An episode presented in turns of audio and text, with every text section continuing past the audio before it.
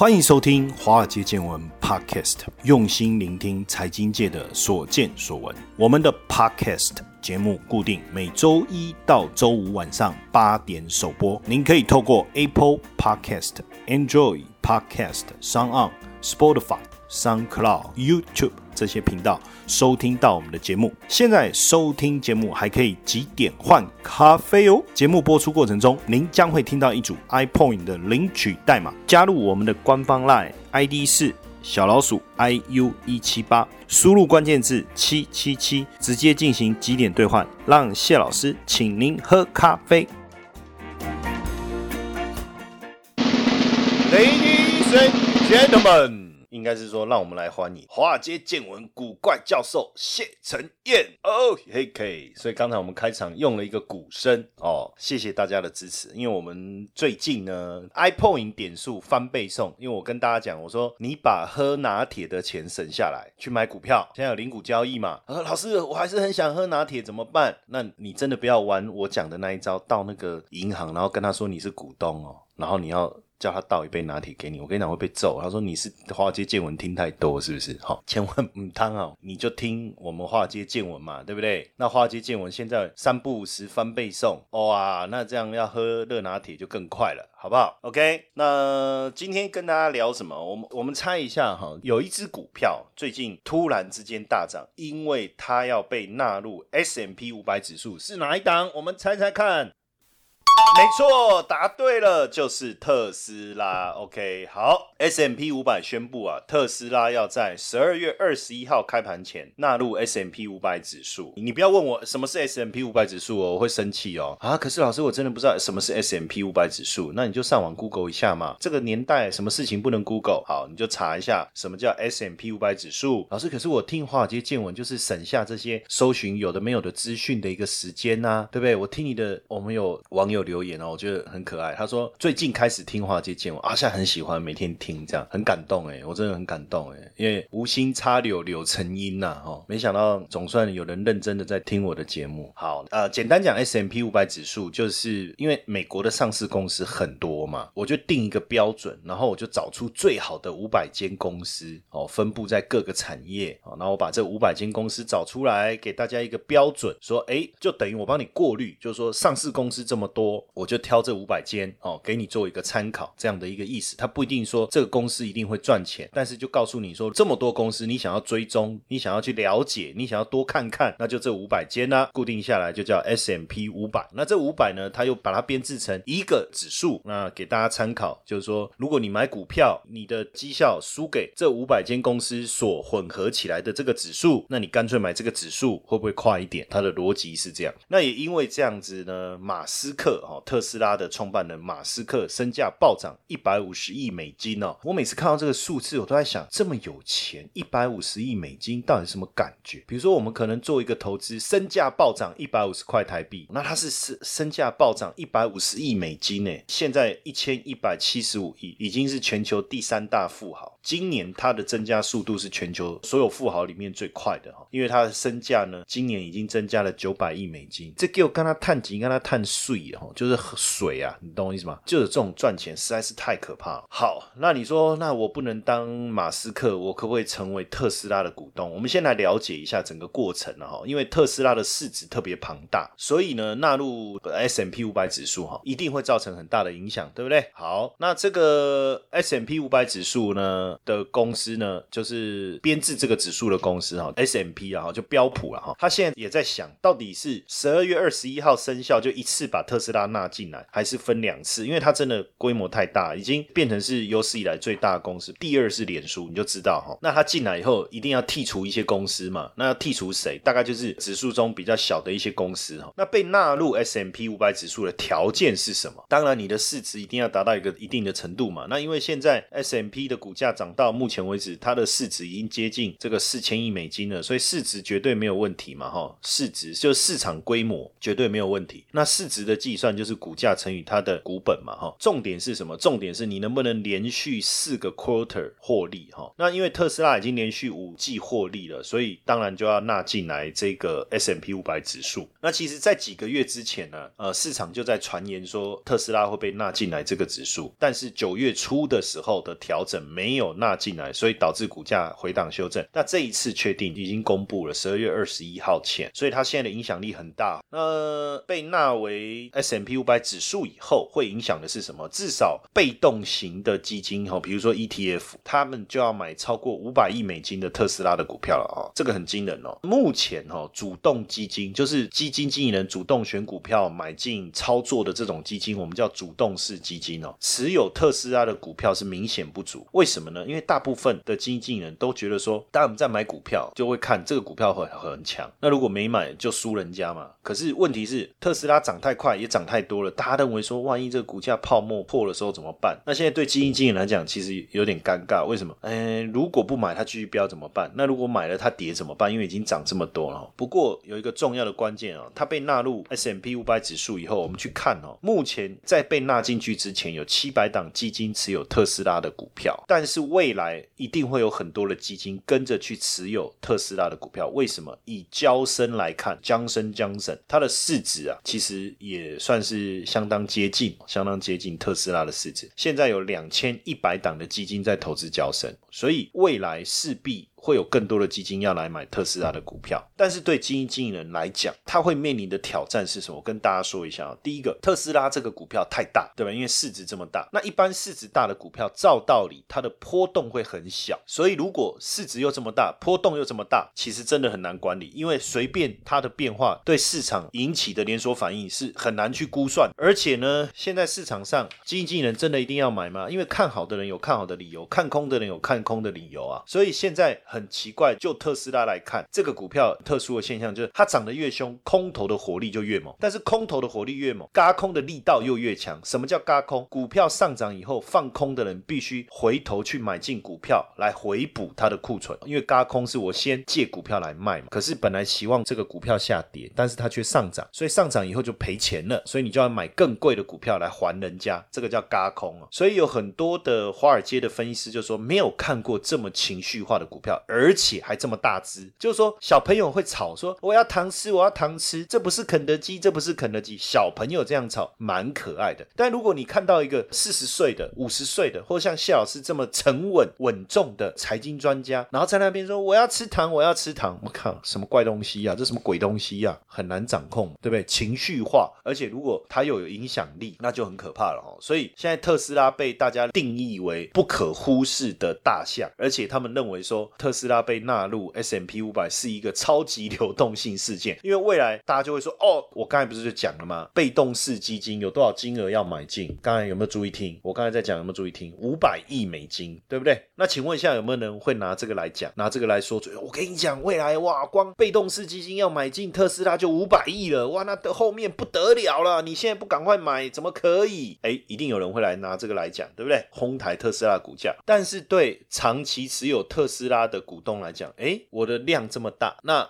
刚好又有被动式的基金，被动。或是讲被迫要来承接的话，那我可不可以趁这个时候来减少我的持股？所以未来的波动一定会变大。好，那现在纳入 S M P 五百以后，股价是不是一定会涨？我跟各位讲，短期纳入之前跟纳入之后一小段时间一定会涨。纳入之前，因为这是一个好消息，会被拿来炒作，对不对？好，纳入之后，因为短时间之内很多的被动式的 E T F 要跟着买进，还有很多基金，像我刚才讲的，目前全球只有七百档基金持有特。斯拉股票，它势必要跟着买进，这是会引起一波的上涨。但是我们得去想一下，在纳入 S M P 五百之前，特斯拉的股价是涨过了还是还没有？其实早就已经大涨过，不知道几番又几番了，对不对？所以根据过去的统计，哈，这个俄亥俄州立大学的教授啊，这叫 Rene Stu，他曾经做了一个研究，发现说，被纳入 S M P 五百指数的上市公司，通常在成为成分分股之前的一年股价表现非常好。他说被纳入之前的一年，我们现在来看也是嘛。特斯拉在如果以十二月二十一号来讲，前面一年哎的股价表现真的非常好。他说，但是涨势是短暂的，最近几年来有资格纳入指数这种消息对股价的影响反而是向下的。好，那很多被纳入之后的表现就不好，所以长期就不一定。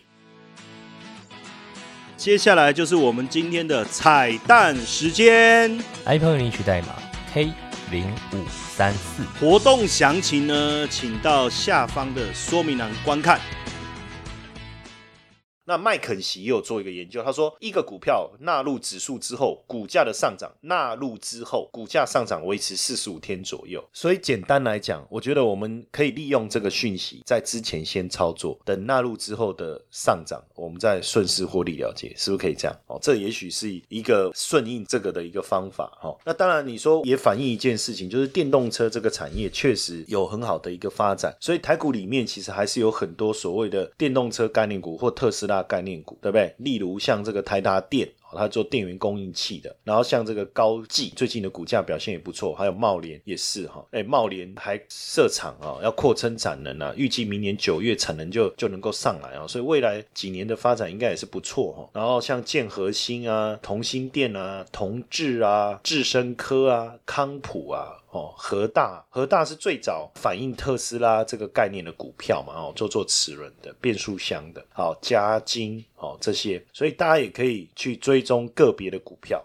当然，如果你对选股的部分呢比较没有那么强的概念，其实 ETF 啊也有一些有投资特斯拉，而且预期有一些本来就有持有这个股票，那有一些应该会再持续把它纳入。像比如说统一的 ETF 哦，FANG Plus 哈，或是富邦的 Nasdaq，或是永丰的美国五百大，还有国泰的 AI Robot 这个部分都有。那这里面特斯拉比重最高的应该是统一的 FNG Plus 哦，比重达。七点七哈，那像我刚才讲到后面的 AI robot，它就只有持有零点二，就相对比重就小很多，参与程度就没有那么高。那元大的 S M P 五百，因为之后调整成分股，所以一定也会纳入特斯拉，大概权重在百分之一左右，持有特斯拉大概在百分之一左右。所以一个方式就是说，假设你想要投资台股，你可以我刚才有特别谈到的这些概念股。那另外一个就是买 E T F，也是一个方式。但是老师，你不是说四十五天以后它就不会涨？了吗？当然了，所以我就说这个你自己去衡量啊，怎么去去操作嘛？操作的细节就不是我在这边要多说的。好，那但是我们看特斯拉这么风光，你知不知道之前马斯克在 Twitter 上面曾经透露，二零一七年中到二零一九年中，特斯拉一度濒临破产。他当时就是特斯拉，他那时候 Model 三要大规模生产的时候，他就说其实就距离破产大概一个月吧，哈，所以真的不容易了，哈。那还好那时候。也筹集了数十亿美金的资金哦。那当然，现在特斯拉已经走出生产跟物流的地狱了。上海超级工厂也完工也量产了。那未来特斯拉也计划在全球还会再打造超级工厂。那当然，对特斯拉来讲，今年算是非常戏剧性的一年哦。股价呢涨了四倍，那也超越 Toyota 成为全球最有价值的车厂。而且我们刚才也提到要进驻 S M P 五百，对不对？好，那特斯拉计划在今年交五十。万五十万的交车量，呃，实际上也还是只有 Toyota 去年不到二十分之一的数字了哈。但是大家还是对它寄予厚望。根据十月底公布的最新资料，到今年九月为止，特斯拉在全球电动车市场的市占率是十八趴，在全球汽车市场只有三趴。所以，身为电动车龙头，要追上传统汽车，其实还要一定的时间了哈。这个当然，我们也从来没有把它跟传统汽车做比较，反正我们就管它就是电动车龙头就对。了，那马斯克有说过哈，他说电池是电动车产能最大的限制，所以要提升产能，就做车不难，但是你要很快速的做出一个又一个的电池，反而是最困难的点哦。所以特斯拉也计划在印尼哦要去盖新的电池工厂。那原本今年要登场的这个电动跑车 Roster 哦，要延后到明年。不过特斯拉还是很努力的。的推动这个车款进入量产。那现在特斯拉也在柏林啊、德州奥斯汀这些地方来盖这个新厂房哦，也开始不断的这个新增一些产业界向上面的人才，包括希望明年能够顺利上市这个电动车皮卡哦，Cyber Truck 哈。那另外还有新的特斯拉 Semi 也计划在明年投产哦。那这一款卡车呢，电动卡车 Tesla Semi，沃尔玛已经有订了一百三十辆哈，那也是预计在奥斯汀厂进行制造。那所以特斯拉最近你看，在不论在自动车驾驶跟电池领域啊，也有很多发布新的讯息，包括全自动驾驶，就是这个 FSD 功能哦，FSD 叫全自动驾驶。好，这个功能呢，在今年底也会开放给所有车主使用，但是要增加一些费用。那目前是两千美金，但之后会调涨到一万美金了哈。那现在印尼哦，印尼因为有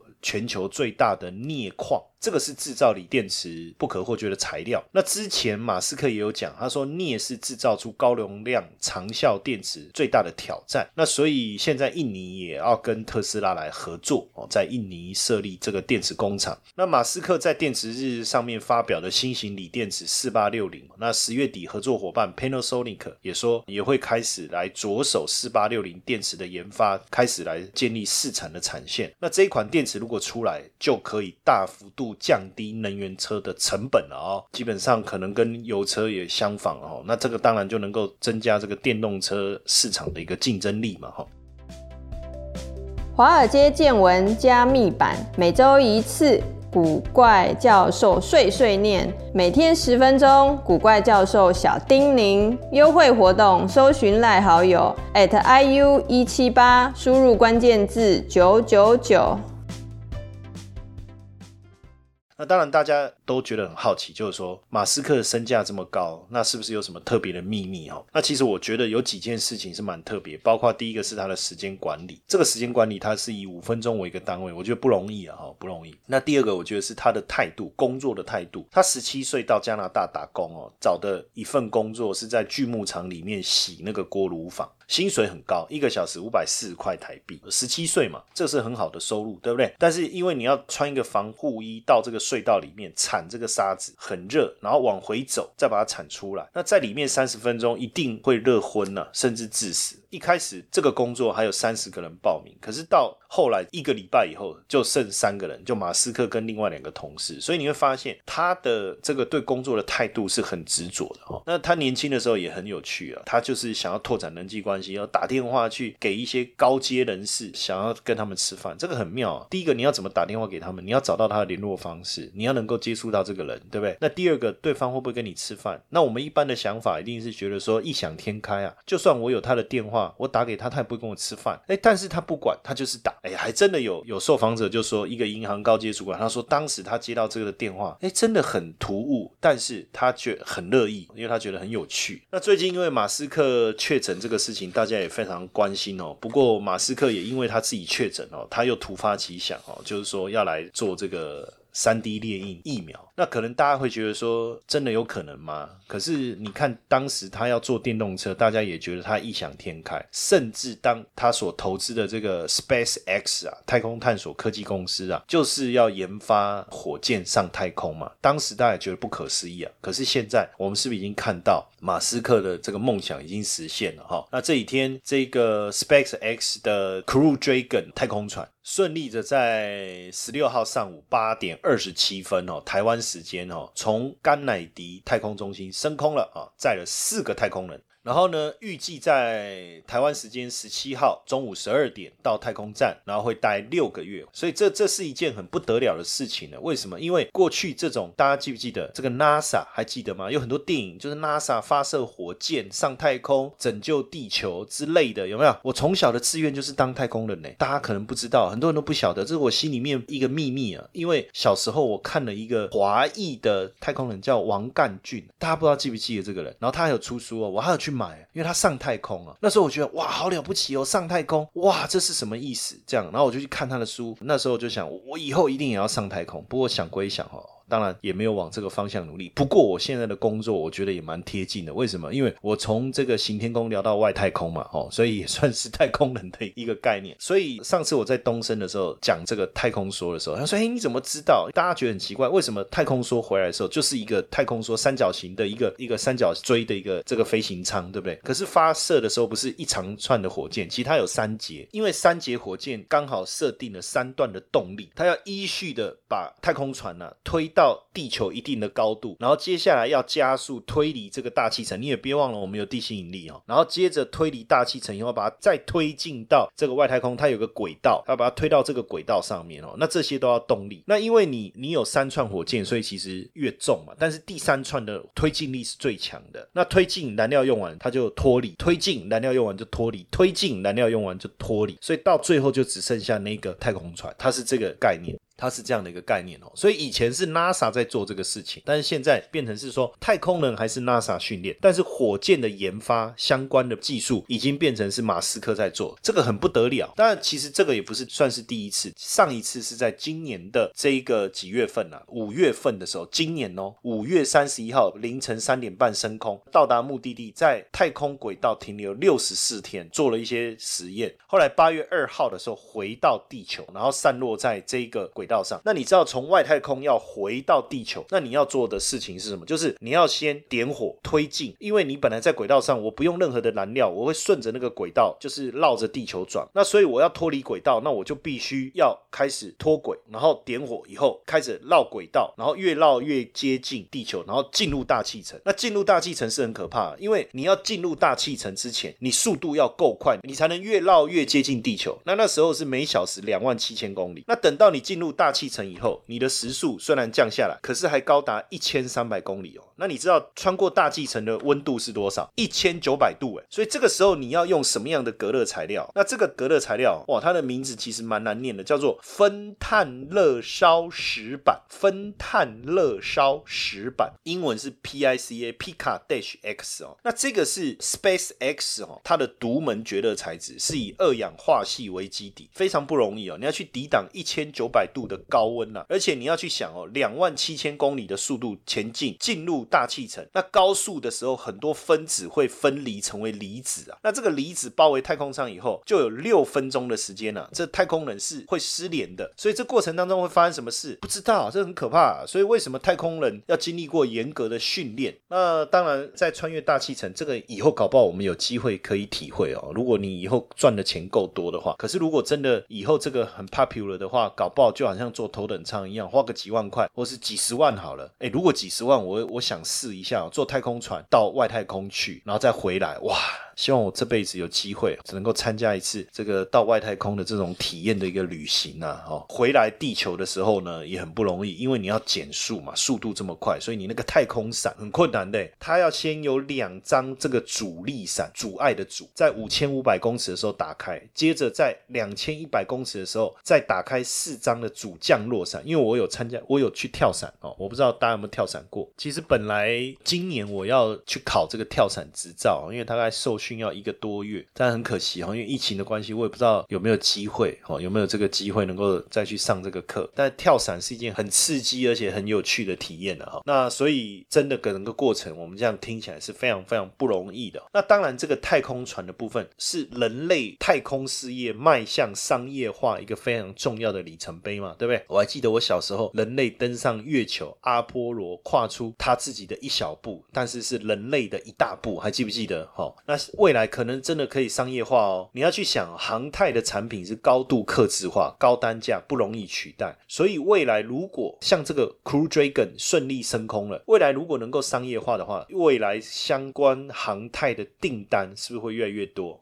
那因为这个 Crew Dragon 是 NASA 由民间公司主导定期往返的飞行任务，那这个 NASA 有有提供预算给这个 Space X 那也是 Space X 首度前往国际太空站的一个商业太空飞行，也缔造非常重要的一个里程碑嘛，哈。那所以马斯克讲的真的实现，真的很可怕哈。那有没有相关的股票哈？比如说我举例哈，像金宝，金宝。它承接的是什么？Space X 基地台的组装订单。那因为呢，呃 SpaceX 为了建立这个卫星网络，计划生产一百万个地面基地台，向这个卫星呢来发射讯号，负责接收地面的终端讯号。那这个订单呢？金宝有承接，那再来呢？国巨集团 CMOS 影像感测器的封测长同心电，它有供应这个 SpaceX 的传输跟接收的高频零零组件哦，所以等于同心电在军工领域啊也有一定的地位哈，有一定的地位，它可以供应这个 SpaceX 啊相关产品的传输跟接收啊啊，当然比例还没有很高，去年大概占百分之五，今年占它营收比重大概有机会拉到百分之八、百分之九，也算是还不错。那另外还有一个是叫世新科，哦，世新科，事情的事，哈，欣欣向荣的欣，世新科，它也耕耘航太领域很多年，它是做工业电脑，哈，它的生产据点在北美跟墨西哥，已经有两项航太资格的认证，啊，包括这个航太电子线束以及模组都有取得在这个领域的一定的一个地位，哈，也是 SpaceX 的供应商之一啊，哈。那另外一个是这个网通厂的重骑，就是大众马的重。然后旗是预制行的旗哦，也打进美国卫星通讯服务大厂的供应链，拿下了这个 WiFi 六啊无线路由器的大单，也等于是进入了我们讲的这个外太空的卫星的商机哈。那所以未来的世界会越来越变化多端，当然有这些傲人的天才，你看以前有爱因斯坦，那现在有马斯克，也让我们的世界产生了很多的改变。那未来如果有机会。也有能力，你会不会想要去外太空一趟呢？哦，我想如果是我，我会很希望把它列为我的旅游清单之一啦。当然，我们还是很希望赶快度过这个不能出国旅游的困境吧。好吧，谢谢大家今天晚上的收听，也祝大家周末愉快。如果大家喜欢华尔街见闻 Podcast 的话，请记得给谢老师一个大大的五星评分哦。